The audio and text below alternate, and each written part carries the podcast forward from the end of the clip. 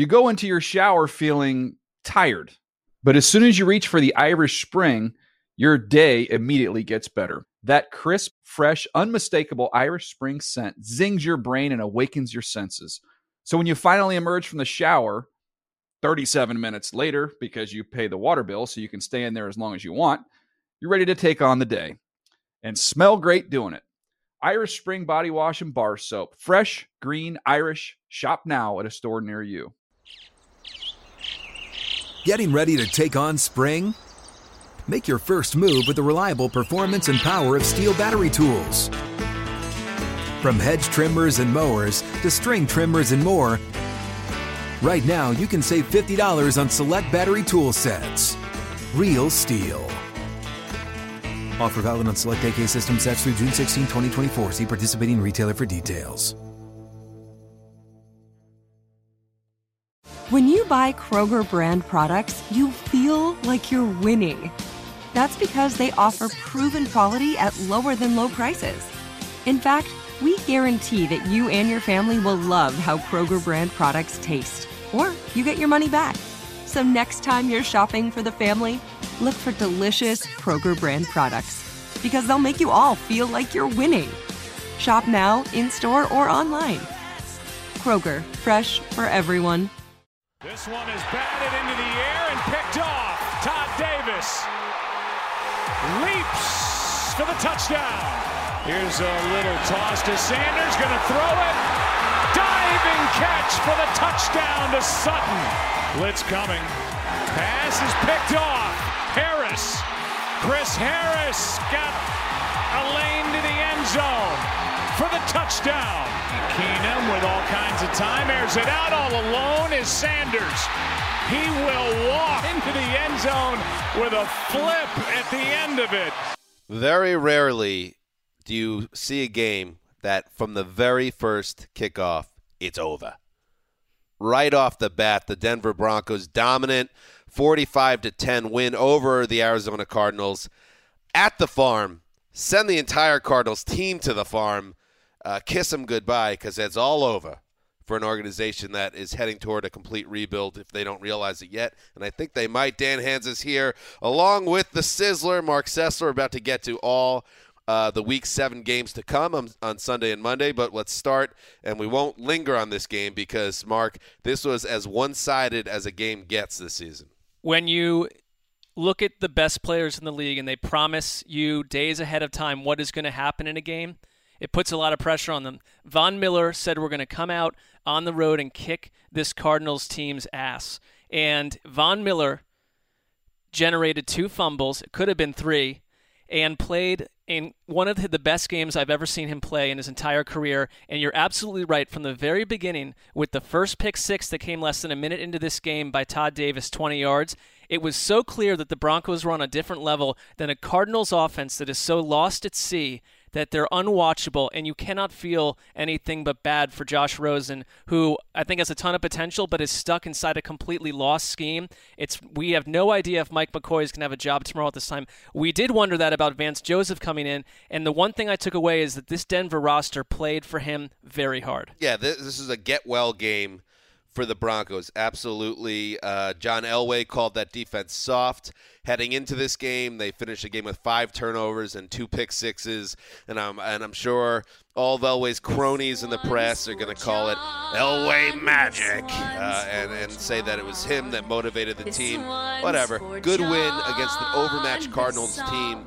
Uh, you it's when you watch this game, you forget how bad Denver has looked because they looked like a Super Bowl team here, and now they get a 10 day rest before they head to Kansas City and Arrowhead. And I'd like to see which version of the Broncos show show up in that game. But this is the Denver defense we'd waited all season for, Mark. They showed up. Do you think this is a, a sign of this team ready to make a move, or more the Cardinals are that bad? Yeah, I, I mean, I feel like you and I and nine other people in our building could potentially put together a defense that might be able to stop the Cardinals' offense, uh, potentially. But Denver did everything right tonight. And it was also, you look at a guy like Philip Lindsay, who had had a couple quiet weeks absolutely stunning performance by him. I thought the Broncos it was if they if they're a bad team they could have gotten up early and found a way to let Arizona back in. They absolutely did not do that. There was no moment in this game where you thought anything but the result was going to be secure for Denver. And they're 3 and 4. You do have the Chiefs up next and so the advanced Joseph questions may linger uh, you know, after that game. We'll find out. But this was the Broncos team that I think Chris Wesseling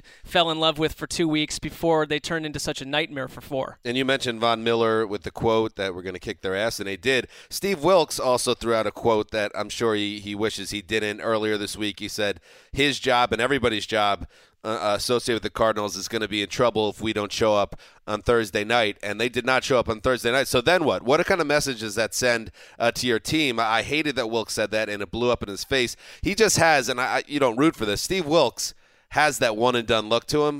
the coaches that don't make it past the first year, and it might not all be his fault because you get the idea that ownership in Arizona, especially after Steve, Steve Keim's tremendously embarrassing DUI incident and then this bomb of a season, which heads looks has 13, 3 and 13 written all over it, that they might just blow it up and do the move that you see a lot that's popular in football right now is get rid of the defensive coach. You got a young stud quarterback. Go find the hot shot offensive coordinator and start over. That feels like that's where we're heading. Yeah, because uh, you know, in Wilks, everyone talks about it. Troy Aikman, they love the guy. That he's one of the better guys in the game. But that said, I mean, the, the Cardinals are the most disorganized team in football right now, and he's a defensive coach, and the defense defense is a disaster right now as well. So what are you pointing to? I think you're right. You have Josh Rosen. This can't continue. You can't. You have to show the team if the, if they're if they're this bad, we'll make changes as well. And to me, I mean, they looked like completely two different football teams tonight. And my last thought, uh, Mr. Sessler, uh, is it's really tough seeing Larry Fitzgerald getting hospital balls thrown his way in the fourth quarter of a 42-10 game. David Johnson averaging three yards a carry. Patrick Peterson uh, getting toasted. Uh, clearly, maybe not the same motivation level. Stuck on one of the worst teams in the league. Uh, trade all these guys, and I include Larry Fitz in that mix. This this Arizona team complete rebuild is necessary, and you have some really tradable pieces. Nobody ever gets traded. The deadline's at the end of this month. Wouldn't it make sense if some of these guys are playing elsewhere? Especially if they're open to it, and someone like Larry Fitzgerald, who just, you know, you could see it in his eyes tonight. If he has a chance to go somewhere, get into the playoffs and have one more shot at a Super Bowl. Why would he not want that potentially? I get the legacy in Arizona, but right now the Cardinals are not just bad, they're even worse. They're boring. Right. They're boring, and it's a tough way to watch Fitzgerald go out. And it wouldn't change his legacy. He'll always be a Cardinal, Absolutely. but maybe if he could chase a title on the way out the door, that'd be great. Anyway. Just like we'll always be NFL.com employees. Always. If we're lucky. This is the ceiling mark. This is it. This is it. 45 10. Broncos roll now to the rest of week seven preview time. The Around the NFL podcast doesn't pay me for this. Welcome back to another edition of the Around the NFL podcast. My name is Dan Hanzus, and I am joined in a room filled with heroes Mark Sessler, Chris Wesseling, and Greg Rosenthal. What is up, boys? Hey, Dan. Matt Money Smith has income, five different streams of income that we know of, and probably five others that we don't know of. Does he really need us to chip in what would be probably twenty five dollars a week for for I that? This theory that he has ten streams of income. I, for one, think his worth his work is worth more than twenty five dollars a week. That's all we could afford, though, because uh. no one's paying us to do. what if we either. start like a little Venmo? Uh, just like the that. four of us. Maybe we chip in like five bucks a month or a month, something like that. I mean, we're all on budgets. Uh, we don't get the big boy money. Uh, and then uh, I feel like it, if anything, it will be like a kind of a acknowledgement more than real income. Yeah, it's it's the thought that counts. Yeah. All right. Good plan. Send him like a beer of the month thing. He hasn't complained. One beer. Yeah. One beer. but he has not complained formally about this. So that coming through in the the open, problematic, a little worrisome. Uh, but until it's actually something that's behind the scenes, I'm not going to worry about it yet.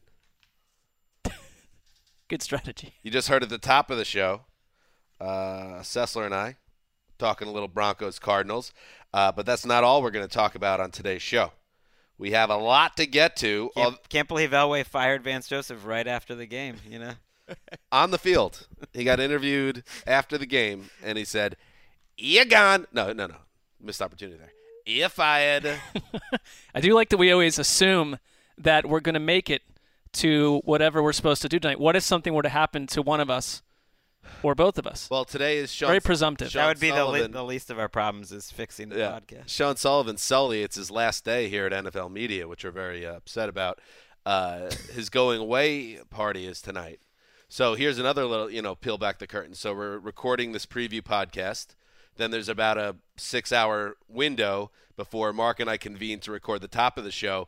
Daddy's going to have a couple pops, okay? Daddy's going to be at the local tavern celebrating Sean Sullivan. So wait, you're you're the daddy, right? Always. Okay. Son. this daddy will be here working the, the game, so I will. If you if you feel in a weird place, Yeah. I will do what I can to carry the segment people have already listened to. You're not going to come in between, Mark? You're not What going to mean? watch it at the bar? No, I'll be uh, writing a totally listless game review for NFL.com, then going after. I mean, if it's going to be totally listless, why not just go to the bar? I've already told them that it's going to be one of the worst What We Learns they've ever read. Um, okay, so that I'm sure this is going to be a good seg that you already heard. Uh, but for what we're about to do, we're going to spin through the rest of the NFL in Week Seven. Wow, we're already here. Week Seven, uh, we are flying. Uh, four teams on bye this week: the Packers, the Raiders, the Steelers, and the Seahawks. Uh, but so much to get to, and um, why don't we do it? Let's let's get to it. Let's, uh, you know, anybody buy the lotto ticket? By the way, nine hundred million dollars, First I've heard of it. mega Yeah, million I- jackpot. I'd not heard of this. They've always got some sort of lottery thing going. Oh, is that why I had to wait in line for an hour at like 7-Eleven the other day? Yes. Wow. Absolutely. To get your 7 Eleven fruit punch that you were drinking yesterday? Never drinking that again. One of the worst investments anyone's ever made is Yeah. before Wednesday show. I looked to Wes's left, and he has a 7-Eleven fruit punch, and even the color was visibly off. It's just just like a- you don't you don't do that. What did it advertise as its, as its primary selling point? Made with real sugar. I like like I checked the ingredients for Wes, and like the fourth ingredient down was actually cancer. Yeah. I was like, I've, It's like the end's full. get some cancer. Don't need to go down that road again. Well, no, Wes already had cancer, so you, you can't. It's like chicken Oh, pox, true. right? yeah, Yeah. it's fine. It's chickenpox. Okay. Basically, I have as much knowledge as, uh, of cancer as Greg does of the legal system after the Judge Ito thing from yesterday. Some people weren't upset with Judge Ito based on the. Uh, Just saying, he steered it in a the final he was, He was fair. deliberations He was and fair to- verdict. he was fair to OJ. fair man. That's uh, I don't even know if you know that's true. He was he was he lost control of the court. Really, it was a, a That was Lance did that was a a great job. distinctive takeaway Yeah. about Mm. about that judge that judge work. They needed somebody to keep it from becoming a circus, and uh, Lance didn't get it done. Greg. Well, Ito Smith is you know should be ashamed. All right, let's get to the games. Uh, let's start in London. Got a little London. Twins. oh, you got a little London. Got a little London music for us. A little. Uh, Yeah, definitely. their equivalent of the Star Spangled Banner. Ooh, that would be a controversy if everyone got down on one knee during uh, Ooh, I the like England that. national anthem. Little It would be a little confusing. very confusing. I mean, it sort of was assumed that we don't b- buy into their anthem based on the history of our country, but Um, well, all right. Here we go. The Tennessee Titans coming off a distressing shutout loss to the Ravens. And all the heroes that were behind the Titans got a little quiet recently. And the Titans fans themselves, I haven't heard much from you guys in the mentions.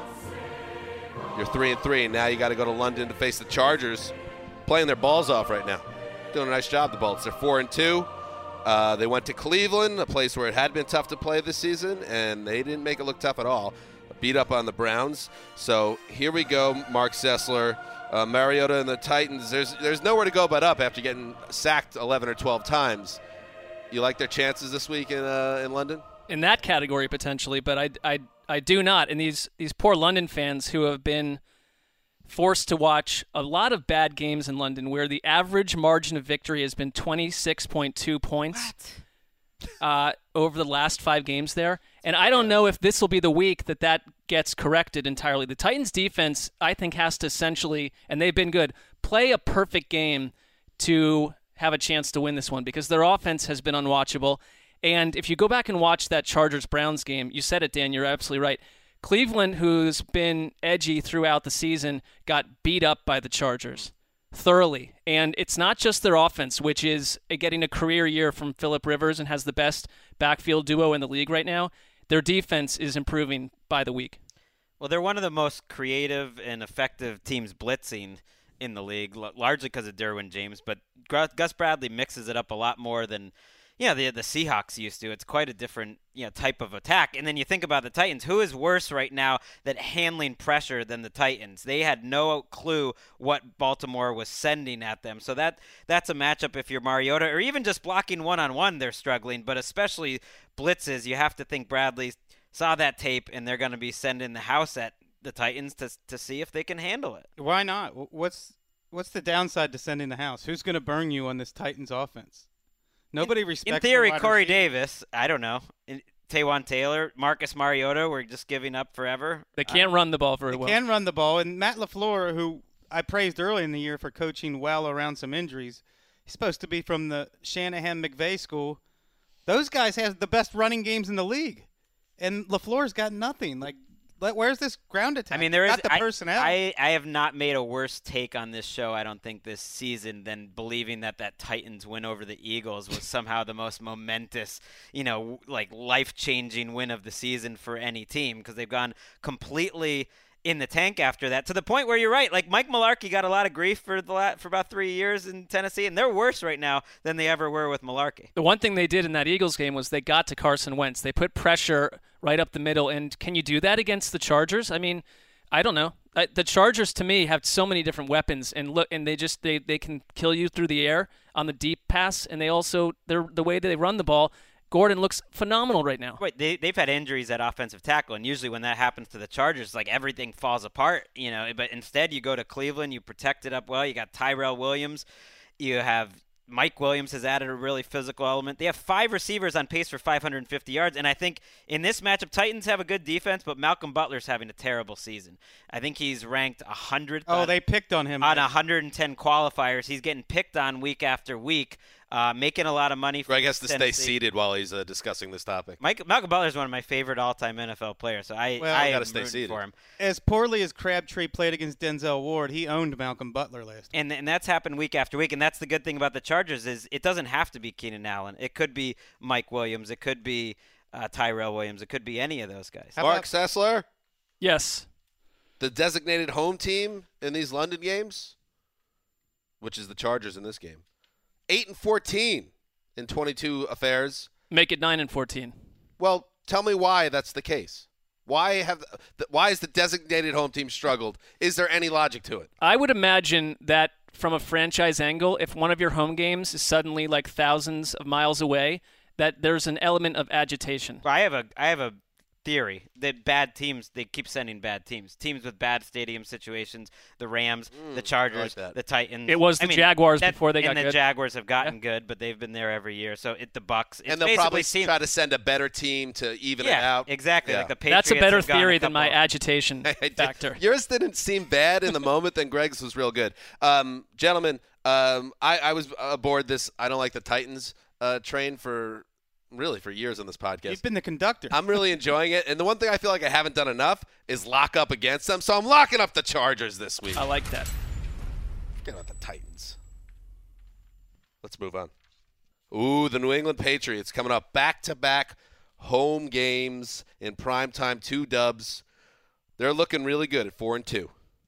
Back to being the Pats, and they're scoring a ton of points. And here's a nice test against the Chicago Bears.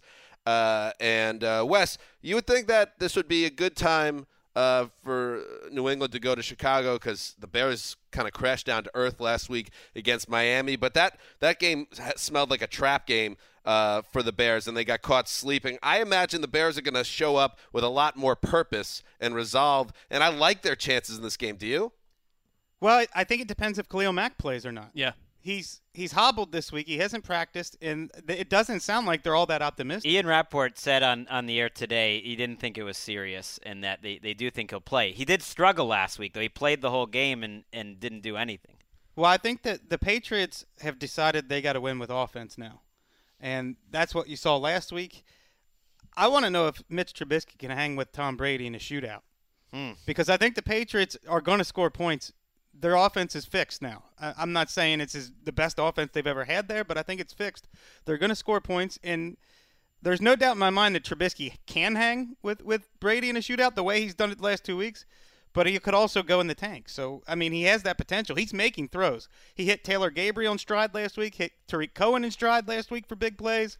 If uh, Jordan Howard doesn't fumble at the goal line, if Trey Burton doesn't get a, a a pass interference penalty, the Bears win that game, and it's. I don't think they lost because Trubisky played poorly. No, I think like also if you're New England, you can't they cannot rush the passer. No team in the league has fewer sacks. That gives you a shot if you're Chicago. I would love to see them try to dial up a Trey Burton Philly special in this game mm. against the Patriots. Why would you not do that? the, the Patriots maybe have an advantage playing Andy Reid and Matt Nagy in back-to-back weeks. They certainly got creative, and I think Belichick knows they're not creating any pressure on their own. And they got way more aggressive last week with some blitzes, and they did, you know, make Mahomes make some poor throws by sending a lot at him. So you would think they'd be they'd be prepared for this game.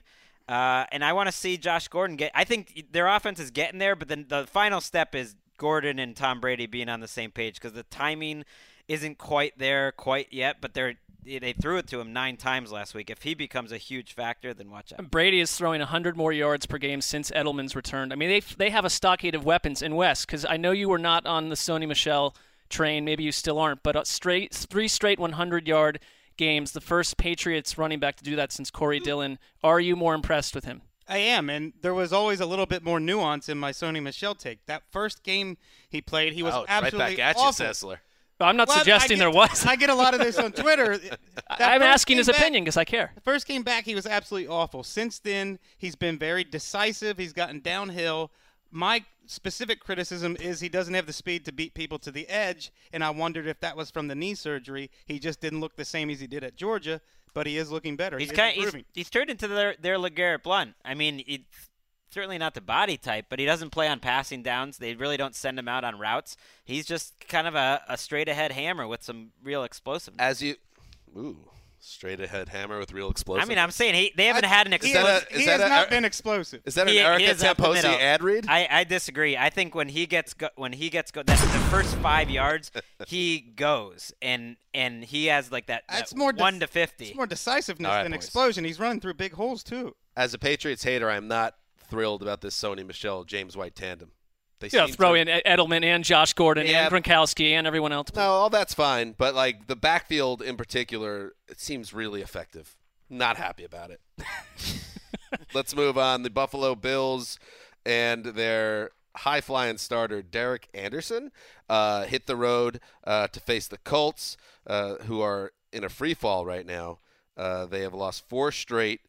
Uh, it is not an Andrew Luck problem. It's a basically an everything else problem and a health problem. But listen, Greg, stop making excuses for the Colts. Win a game. You got the Bills and Derek Anderson in town. Let's get to two and five. Come on. Yeah, you got to win this game, but it's amazing in 2018 that I feel like if you're a, Colts fan, you're like, ah, you know, kind of bad luck we got Derek Anderson. I mean, is there? I don't have any question that Derek Anderson, with virtually no pra- practice, will be a better option than Josh Allen or Nathan Peterman is because he. How can you say He that? here's why: because the the Bills have the second worst offense of all, all time through six weeks, according to the Football Outsiders DVOA efficiency, and you can see it when you're watching it. And they've got an okay running game the last few weeks, so that's almost all passing. It's one of the worst passing games I would say of the century, and I think Derek Anderson will be able to throw a couple passes to Kelvin Benjamin or do something. Let's find better. out. Let's better. find out because I'm just Josh- saying he's not going to be the worst. Josh Allen's mobility hides a lot of sins on that offensive line, and this is one of the worst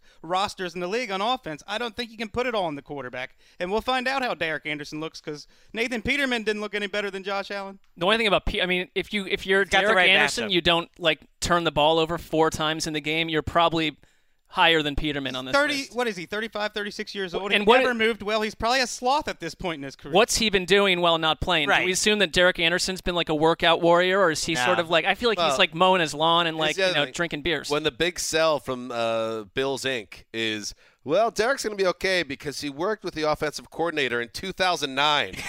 what? It's like a different league. And, and he's got a great matchup, so his be a disaster. his numbers are almost naturally going to be better just because he's playing the Colts. We'll see about that. who are who are so banged up. But the Colts do get T.Y. Hilton back. Uh, you've got you know Eric Ebron finally like self-actualizing. He's like fulfilling the potential. So that's you know they have a little. How did he not do that in. Detroit, by the way? He had the quarterback for it. I think it got in his head. He he was prone to drops, and then after a while, it, it sounded like the fans up there would give him a hard time. He no was matter- getting critiqued every Yeah. week and getting killed on Twitter, and probably one of the fresh start people that needed it most. Hey, you're a professional ball player. Your job is to phase that stuff out. He's still a human being. Bills have a. I wouldn't. Would it be that surprising if the Bills Disagree. won though? I mean, they have a. They have one of the only maybe shutdown type of corners right now in Tre'Davious White. Matt Milano's playing great. I mean, they're, they're one of the better defenses. we defenses. should in not the be league. They got a surprised. shot. Yeah, every They've couple weeks they do this. They, they should have won it last week. Uh, moving on, the Houston Texans. I'm not. I'm not going to call them the hottest team in the league because three straight wins. They are none of, not. None of them really lit the world on fire, but they are on a three-game winning streak, and now they're facing another three and three team in the Jaguars, who are trying to figure things out right now, uh, Mark, because in their last two games they've been outscored. And some math here: 14 plus 7 is 21. 40 plus 30, obviously 70.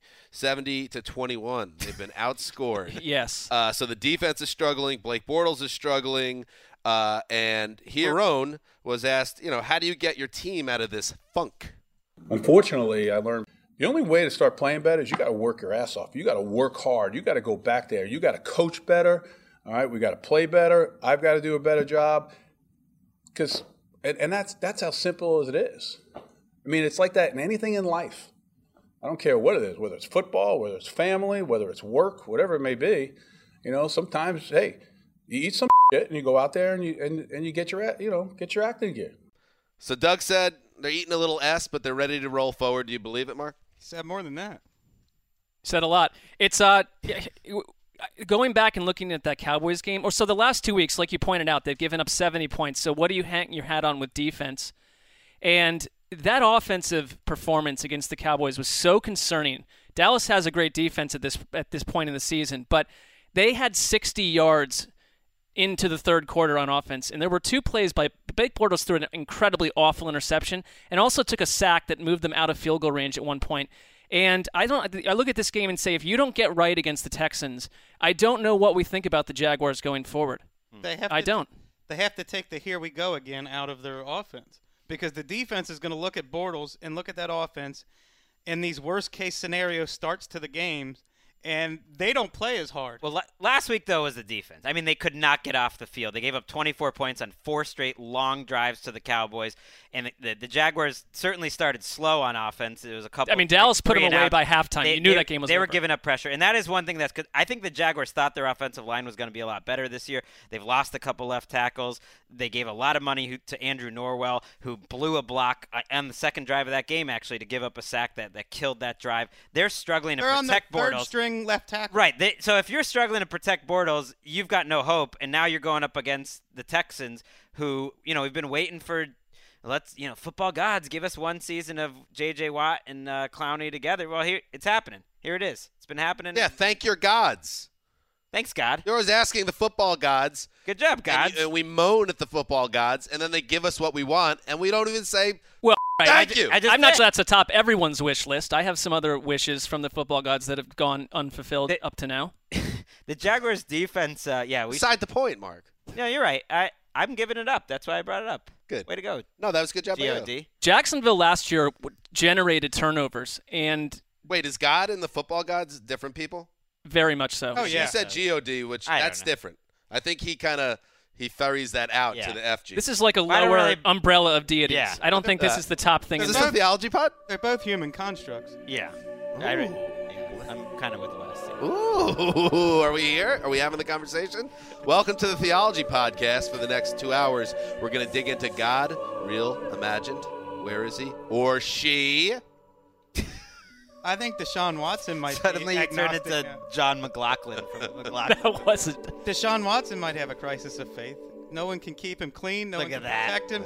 He's taken 20 more hits than any other quarterback in the league. and you're starting to see it, see the effect of it, where he's expecting it to come and he's bailing out, and just like there, there's very few plays where he just kind of rolls back and gets rid of the so ball. now you're going to go into Jacksonville with Calais Campbell and Yannick Ngakoue and expect the tackles to keep you clean? I'm No. I'm ex- I'm surprised they don't. They're not doing anything with him on the run. And and the Cowboys, for instance, last week started to mix in some plays where they used Prescott's mobility. They've almost overcorrected. I know they don't want it, you know, to expose Deshaun Watson, but he's getting exposed trying to play pocket quarterback. I think they they're wasting his gifts by not using them on the Same thing as Mariota and the Titans. Mm. All right, let's move on. The Detroit Lions coming off uh, their bye at two and three, head to Miami to face the Dolphins, and once again there will be no Ryan Tannehill. We talked about it a little bit on Wednesday's show, but the shoulder injury, which uh, in a press conference today, Adam Gase said surgery is not on the table at this time for Ryan Tannehill, uh, but that doesn't mean uh, we're going to see Ryan Tannehill anytime soon. In fact, the NFL is digging around to see if the uh, Miami Dolphins uh, gave us, uh, gave the general public and the, the league enough info on this Tannehill injury. So keep an eye on that. But it will be once again. Oh yeah, it's Brocktober. Brocktober. Everybody, everybody rock in Brocktober.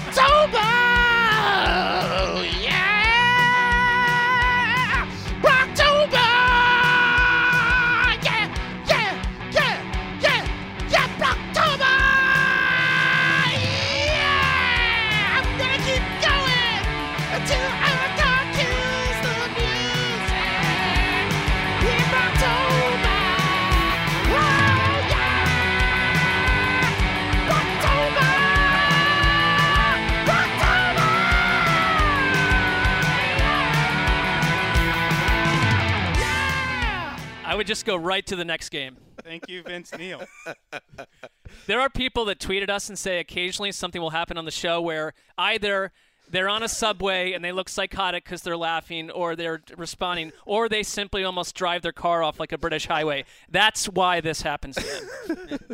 Wow, I'm sweating profusely after that. Wow.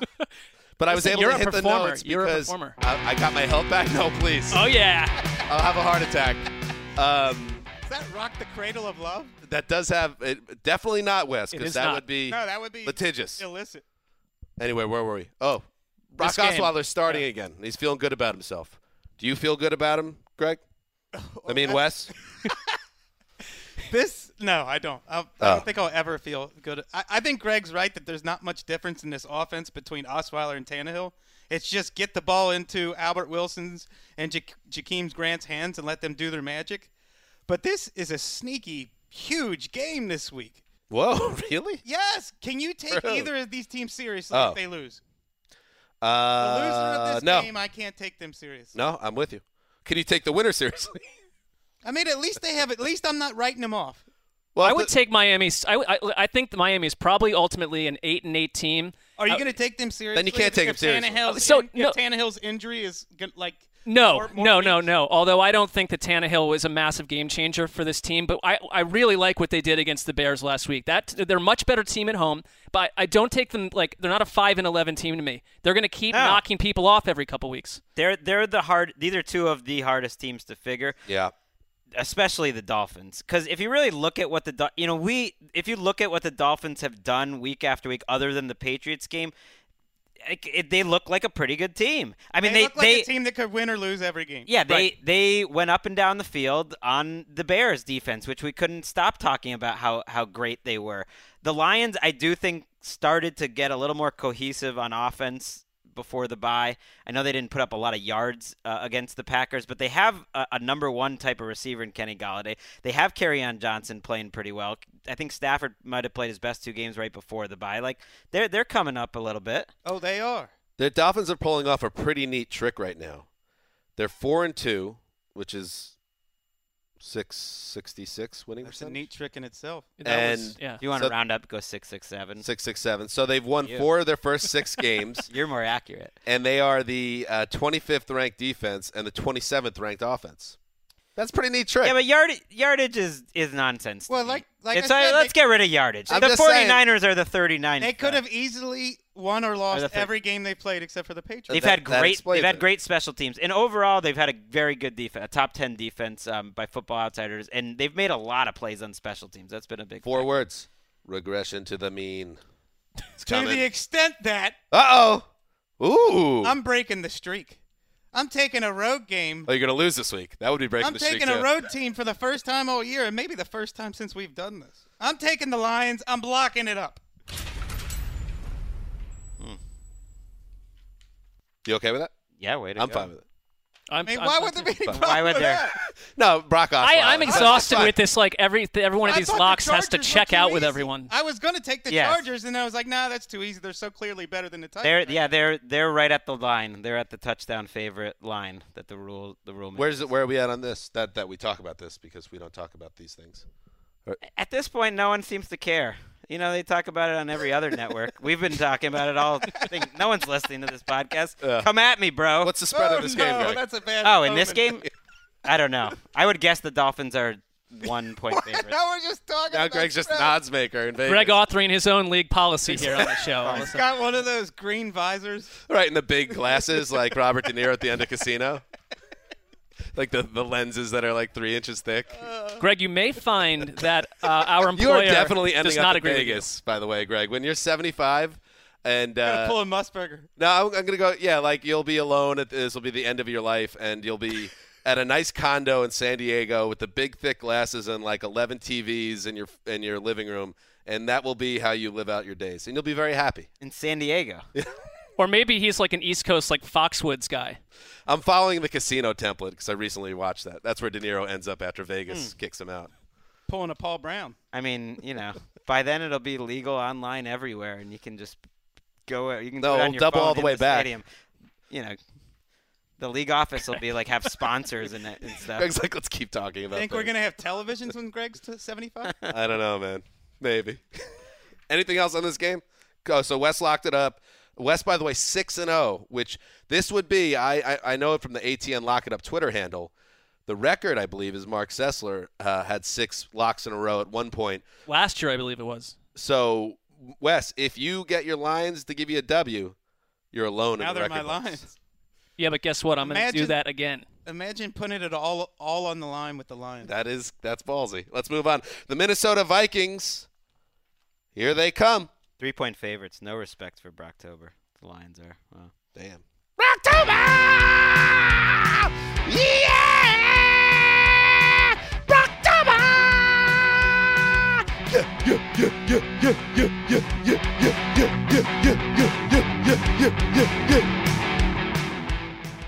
I'm gonna have so much fun with this.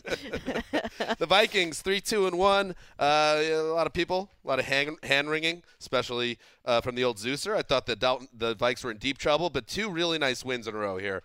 Uh, at Philly, and then uh, they took care of business against the Cardinals. Now they head to the Meadowlands to face the Jets, who are playing their best ball of the season, back-to-back wins. Uh, against the Broncos and Colts, so they end a three-game homestand, as it were, uh, against the Vikings. Big game here, Greg, uh, for both teams. Are the Vikings back on track? Let's start there. Are you all in now on the Vikings again? I never was. I didn't have them in the playoffs for you know going into the season.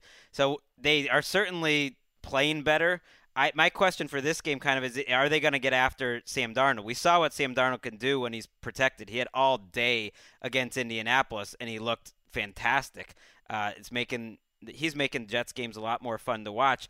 And the Vikings, I think, do really miss Everson Griffen and that hasn't totally showed up yet. They're playing this, this guy Stephen Weatherly basically every snap. They're not rotating like they used to, and I think this is a game where if they can protect Darnold and Danielle Hunter's great, but if they can protect Darnold anywhere close to how they did a week ago, they're, they're gonna have a shot. Let me ask you one thing, because we just did a heat check on the Dolphins, and the Jets, two wins in a row, a lot of good play from Darnold, a lot of reasons for optimism. You've beaten the Lions, Broncos, and Colts. Is this the kind of game, if you're going to look at the Jets and say you've got to be super competitive against the Vikings, if not pull this off at home, for us to buy into you the same way we're asking to buy into Miami or the Lions or one of these other teams? I think so. I don't think right now they should be lumped in with the wild card contenders.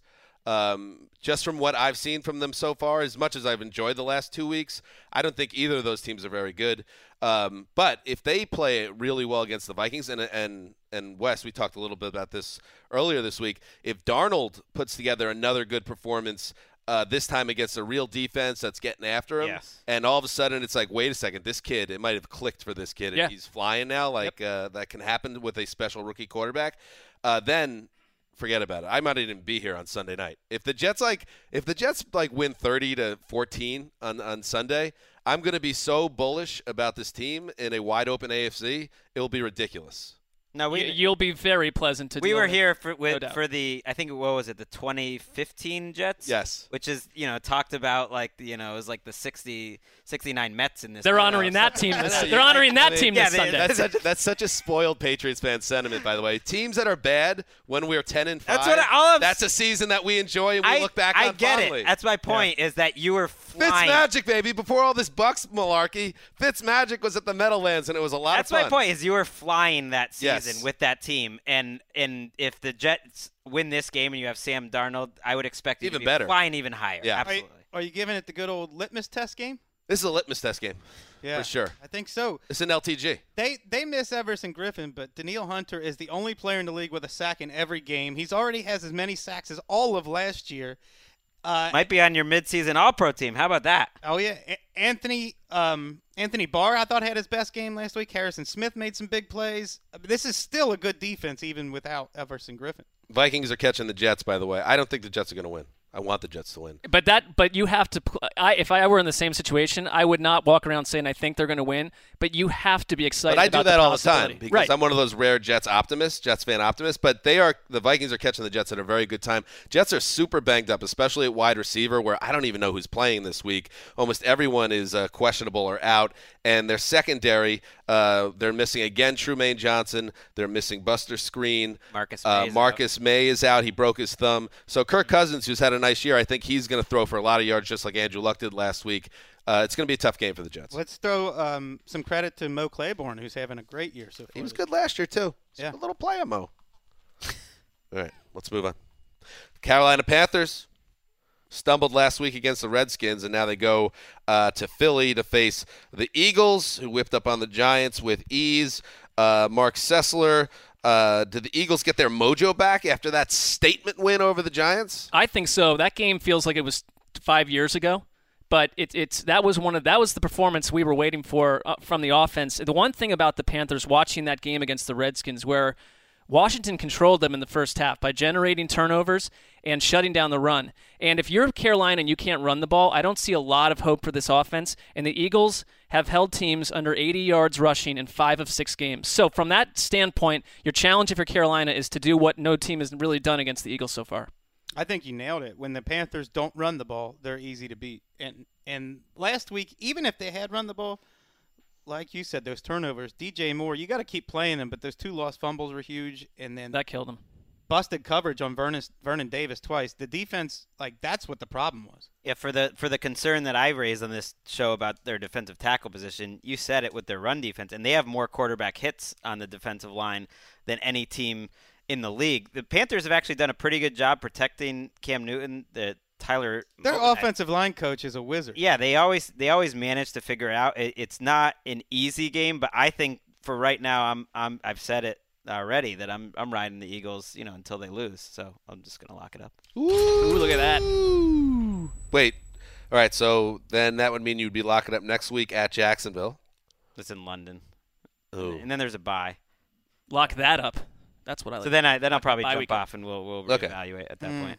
So you're locking. I mean, up. I can't lock them up during a bye. I think week. it's a good pick. Uh, uh, yeah, I'll right. lock them up against Jacksonville. I'll lock them up next week. Let's do it. I think the Eagles are Gonna... I don't care if Carson Wentz, you know, leaves the country. if he's with abducted other- by with Chinese militants, you take him. This isn't a gimme. You're going to lock right now, and you can't unlock under any I circumstances. like Let's it. do it. All right.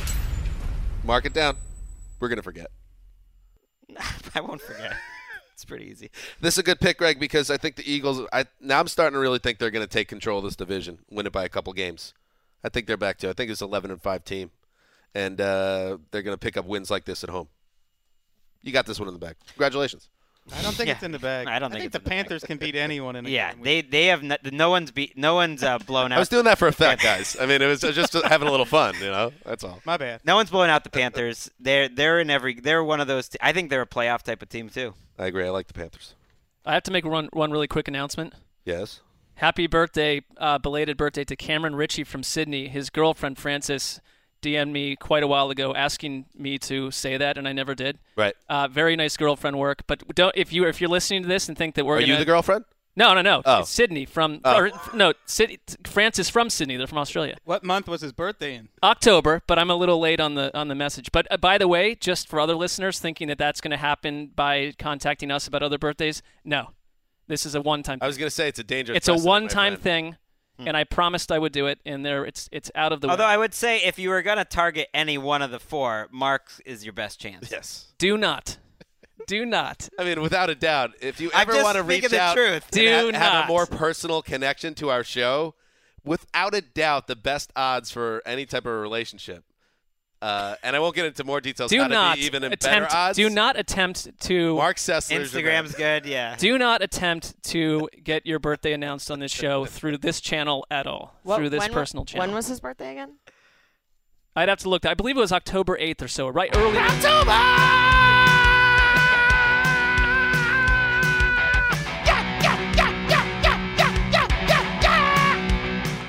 Cameron Ritchie, one time, one time event there. The Cleveland Browns. Oh, the Brownies. Uh, not looking too good at home last week against the Chargers, but that's in the rearview mirror now. They get to travel to Tampa to face one of the worst defenses in football. In fact, so bad that Mike Smith got the sword in the belly uh, this week, fired as the defensive coordinator. Uh, so here we are, Chris Wesseling, the battle of two former number one overall picks, Baker Mayfield and Jameis Winston. Let's have some fun. Let's have some fun. And, and we credited Baker Mayfield quite a bit, threw some verbal bouquets, gave him some cupcakes. This Browns offense isn't doing much lately. I believe at one point they had 16 consecutive drives without a touchdown. They need to get Jarvis Landry more involved. I think the Chargers took away Baker Mayfield's first read quite a bit in that game. Antonio Callaway doesn't catch anything. Uh, they've got some issues. They've got they have they're very banged up at wide receiver. I don't like the way like it's 10 sacks for Mayfield in the last two games. He's getting hit. He played last game injured and that injury absolutely affected him. I, I thought No so doubt. too. I thought like right after that they got back-to-back sacks. Is right he on the after injury report with that ankle? Uh, I'd have to check that out, but they acknowledged it this week. I this game to me, and it's going to happen in this awful, awful Tampa sunlight that is unwatchable. But I'm going to tell you something. I don't like doing this, but I am locking up the Bucs. Oh. I just don't like where Cleveland's roster is right now. They're injured on both sides of the ball, and the Bucs are a hot mess. But well, Did this you is a just s- lock up the Bucs against your Browns? Yeah. The Bucs who are in complete disarray right now. You well. did- Don't say that it's not gutsy. Hey, when everybody else zigs, Mark zags. You are this. You win either way. I, good. that is what I was thinking. yeah, that's one of your moves. Because I almost went Lions, and then I decided no. You're, I, you're I like that. You're a co- fascinating, complicated man. I have noticed the days where on Sundays when the Browns lose and you lose your lock are very dark days. So this ensures that we're all in the clear, You can't you can't go wrong. I'll be half annoyed. unless there's a tie. I'll just be half annoyed. No, I don't do this tie thing. If they tie, I'm getting the lock. Wait, what? what? You're locking up a win. um, yeah. So if the Browns don't move the ball against the Bucs, though, something's very wrong. I think they have issues. I mean, Yeah. I think the thing is, and like, well, I don't like this thing where, with the rookie quarterbacks in general, it's such a small sample size that we're almost. It's like because th- we forget that Baker Mayfield, who was not perfect in that game, engineered a win against the Ravens. I Ravens. still love Baker Mayfield. No, I do too. I'm not talking about what you said. It's just I feel on Twitter even it's just like, oh, we're out, we're, we're done with Baker Mayfield. On to person X, and it's like, let, I- I wouldn't trade. I wouldn't remove Baker Mayfield from this situation for five, 45 million dollars. I mean, they're putting Keep 'em. they're putting up they're going to put up yards. They're going to put up some points against Tampa. There's if we just- offered you forty-five million dollars, you would. I'm just saying I wouldn't trade Baker Mayfield for any quarterback in football. I think he's a perfect fit for the Browns, and I'm riding with him until the end. I don't care where that team is on a week-to-week basis under Hue Jackson in 2018. I love it. Buck, Bucs got to get this win at home. They're lost three in a row.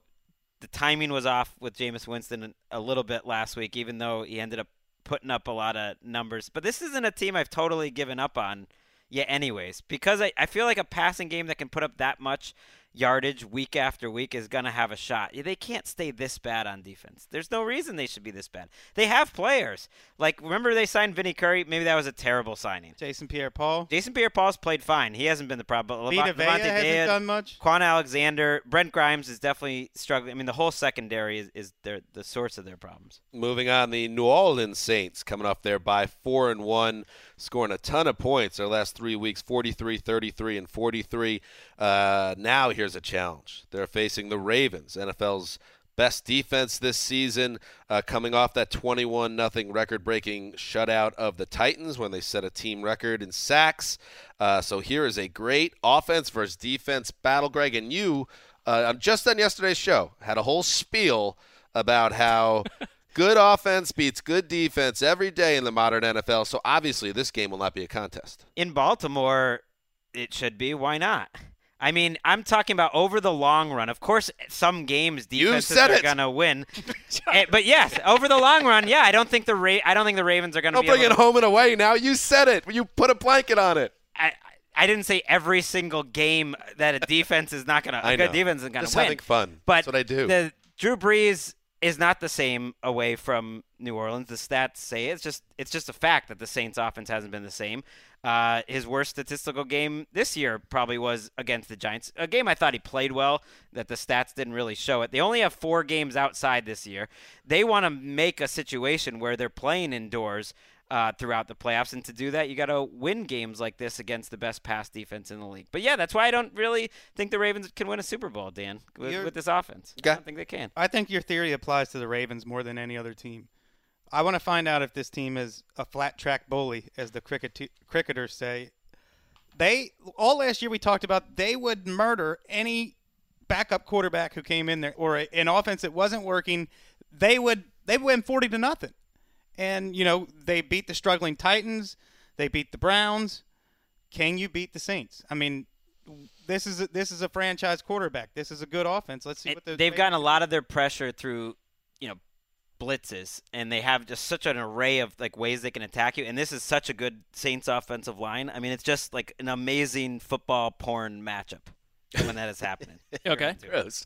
Um, this from the research notes uh, to give a little context how great the Ravens have been at home.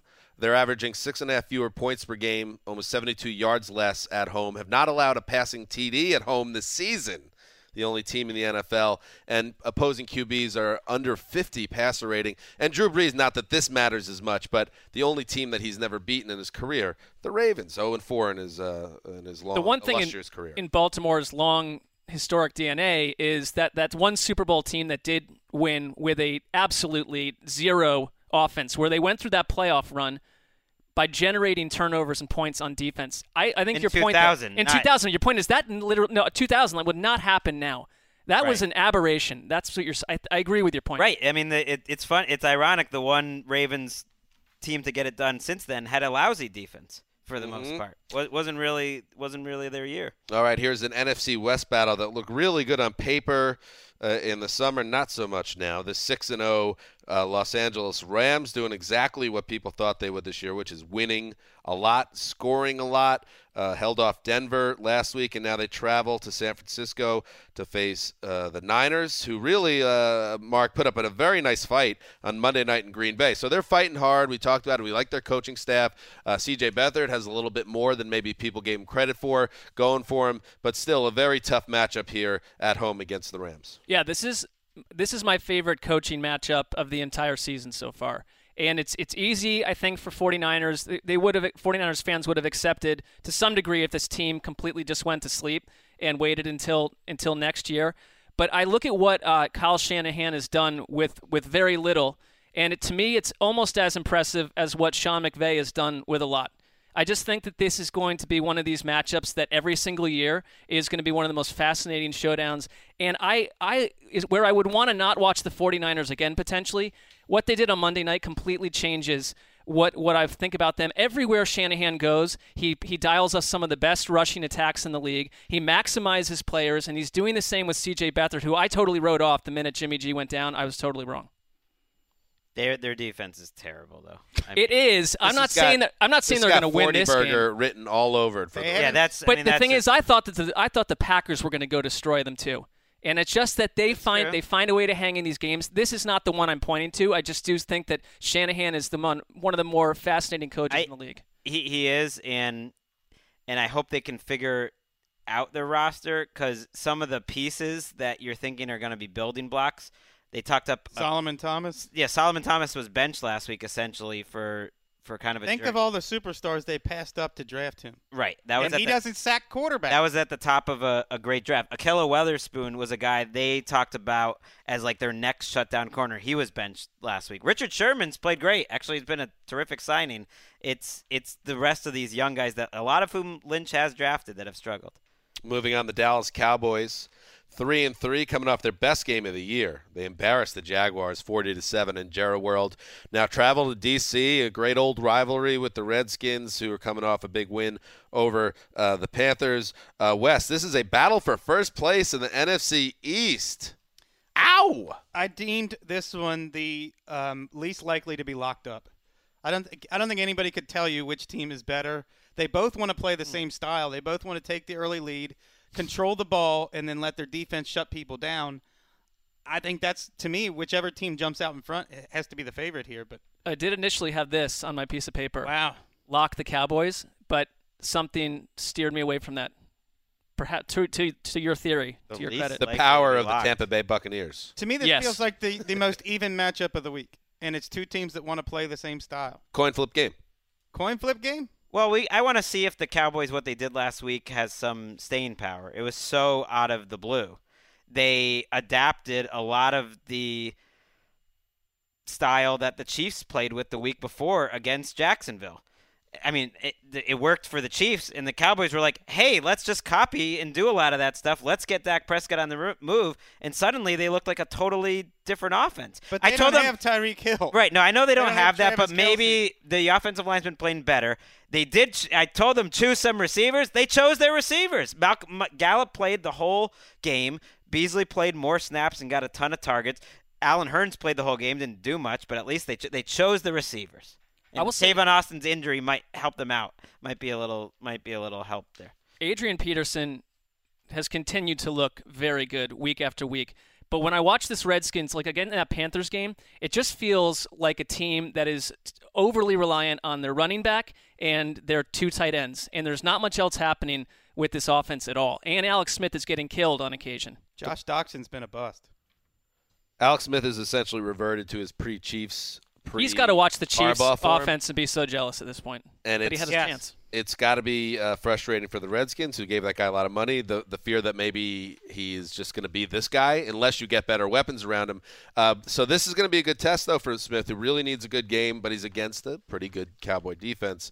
I'm going with Dallas there. Yeah. pick this game. If we're going to coin flip it, let's pick it. Let's have some. I almost locked the Cowboys, so I'm going to go Dallas. I'm going Redskins. I don't expect the Cowboys to do on the road exactly what they did at home. I, I'm going to go Cowboys. I don't know why it is, but for some reason, David Irving seems like their Jenga piece. It's like whenever they have David Irving playing, they are a different team. He's good. Uh, the Cincinnati Bengals, oh, came so close to a huge defining win over the Steelers that would have had them at five and one and alone at the top of the AFC North. Instead, they get beat in the last seconds, and now they have to hit the road to face the Chiefs. And one thing that um, uh, has kind of been lost a little bit in this incredible Chiefs start, and yes, they got beat by the Pats 43-40 on Sunday, but still a lot to be excited about, is that in their 5 and 1 start, four of their first 6 games have been on the road.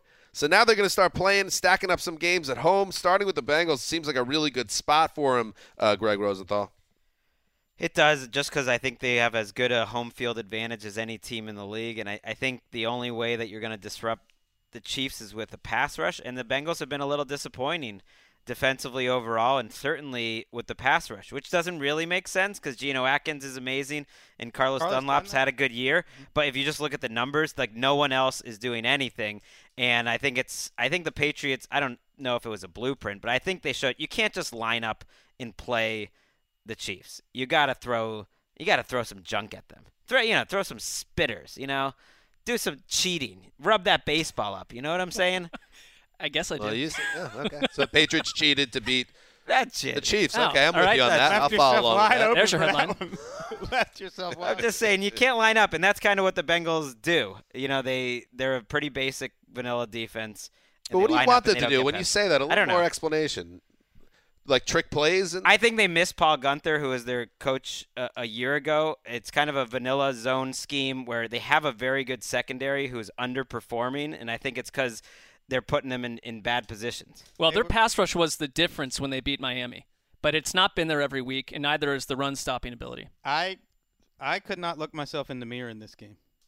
I wanted to pick the Chiefs, and I just when I thought about it, I just can't picture the Bengals winning in Kansas City, and I think the Chiefs are going to pick on their coverage. I think, especially with Nick Vigil out, who's the linebacker from from the Bengals who's going to hang with your Tyreek Hills or, or Travis Kelce or Kareem Hunt in coverage? Well, Von- Vontaze Burfict's going to try to maim someone, probably. He'll use like that don't know if green that dust that wrestler had. What was I noticed with you didn't mention dust? Sammy Watkins though. It's like Sa- You Sammy, mean arrogance? Rick the Model Martel's No, uh, it was like cologne? some sort of uh, more bizarre figure who would like maybe it was Adrian Adonis or something. He would like he would had that little wind thing and he would shoot green dust out of it in the eyes while the ref wasn't looking. Adonis a little before my time, but uh, Rick Martel had a cologne called Arrogance, which is perfect for his character. And he'd spray it in his opponent's face, and he'd say, "You people have no class." He would say to the audience. Good for him. What? Is he the son of Dirty Dick Martel? Maybe it is a kind of familial Whoa. type um, world, professional wrestling. I'm going to look that up. Nepotism. Any other thoughts on this game, gentlemen? Um, no, that I, I just couldn't look myself in the mirror and, and pick the, the Chiefs.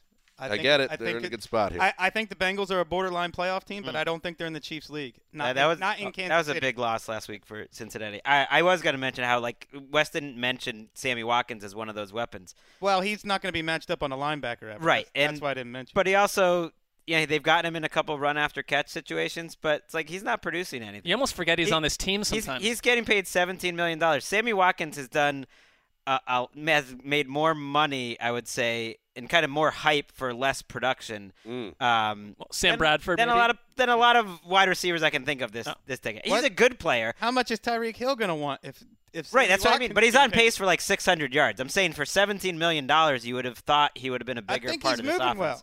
Yeah, Basically, when they have to give Tyreek Hill like an Odell level contract, they'll immediately cut Sammy Watkins or trade him when they have the ability to do so without I, killing himself. I don't think you're wrong. No, I, I think sounds that's about right. exactly Four right. teams in four years. By the way, Rick Martel, uh, not related to that guy, whoever you mentioned.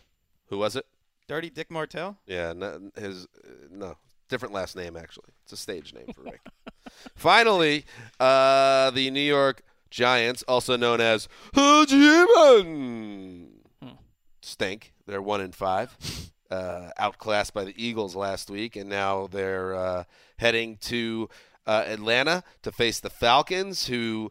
Uh, Got a win over Tampa Bay, 34-29. A narrow victory came uh, really down to a Deshaun Watson, uh, DeSean Jackson unable to scoop up a loose ball that would have won the game for the Bucs. But the Falcons survive. They're still hanging around at two and four mark, uh, but they gotta take care of business against the Giants. The Giants, as bad as the Falcons' defense is, they might have finally found an offense that's not going to shred them. This is one of the more depressing Monday Night Football matchups of my adulthood. And here are four things that I'm going to Remember do instead of watching game? this game. that was bad. This is up there. Four things that I'm going to do instead of watching this. Okay. I'm not even going to rewatch this Okay. ever. How are you going to talk about it on our Twitter? I am not going to on talk about it. You'll be silent during. I will not say a You're- word you're uh, unless I change my mind. Here are four things I will do. One, I feel like that's what's Way going to to throw down the gauntlet. I am going to take out a bunch of math books from the Culver City Library on Monday afternoon and relearn the concept of rise over run, which I somewhat remember from high school. Huh. I'm going to take a fleet of hallucinogenics and wander around my backyard in winter clothing. Way more believable. so normal. That feels. You're gonna uh, do drugs. That feels real. Okay. Go on a wine tour with Gwyneth Paltrow and that person Apple. I don't who is think her that's a good daughter. That- that's going to happen after you take the drugs Yes. It would also be kidnapping. in your own mind. I, I mean. think I'd rather watch the Giants. This one feels possible. Attend a rave in downtown Los Angeles and maybe not get back in time for Tuesday's Twitter show. You have connected with me multiple times about the idea of doing that, and I'm always kind of like, yeah, that's a good idea. And then here we are getting older and older. I'm totally going to go. I mean, not maybe not Monday night, but at some point. What are you going to Old do? is a like, state of mind. Google rave in downtown. Uh, there are a couple websites that we've actually looked at. You can't Yeah. use a website, guys. See, I just ask Erica where There to you go. I just we get to a point where it's like everyone's going to think we're cops. And, you know, uh, that's the thing I worry I, about. I- maybe is, I'm a I don't I don't care at all what anyone thinks about what I'm doing at all if I'm in a rave. I will not care. I think that's the proper rave attitude. I know. That's why maybe I don't fit in, but I really do want to go with. I'm concerned because you fit in like a year ago, and you've you've now you now are showing. I'll go with you. Mark. Getting older. You want to go I Monday used night? to go to some used to go to some raves with my brother up in Montreal. I mean, Some raves in New Orleans. Let's like this kind let's of party. Do it. You're not going. I would do it. I would do if nothing else. It'd be good for the podcast. Be a great story. Be great. Uh, was is that your list? That was all four. Uh, yes. Oh, okay, cool.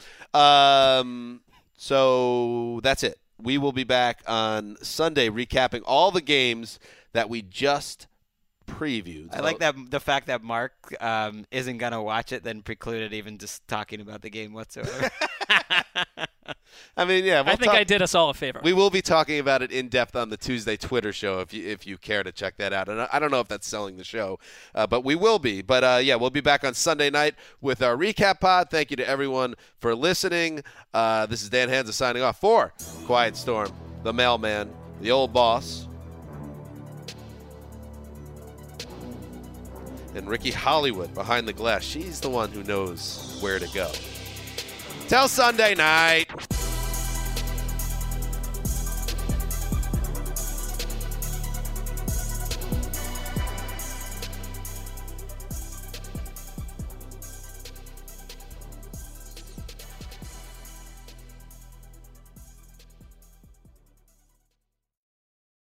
You go into your shower feeling tired, but as soon as you reach for the Irish Spring, your day immediately gets better. That crisp, fresh, unmistakable Irish Spring scent zings your brain and awakens your senses.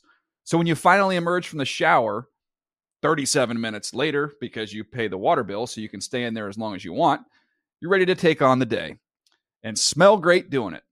Irish Spring Body Wash and Bar Soap. Fresh, green, Irish. Shop now at a store near you. I'm late.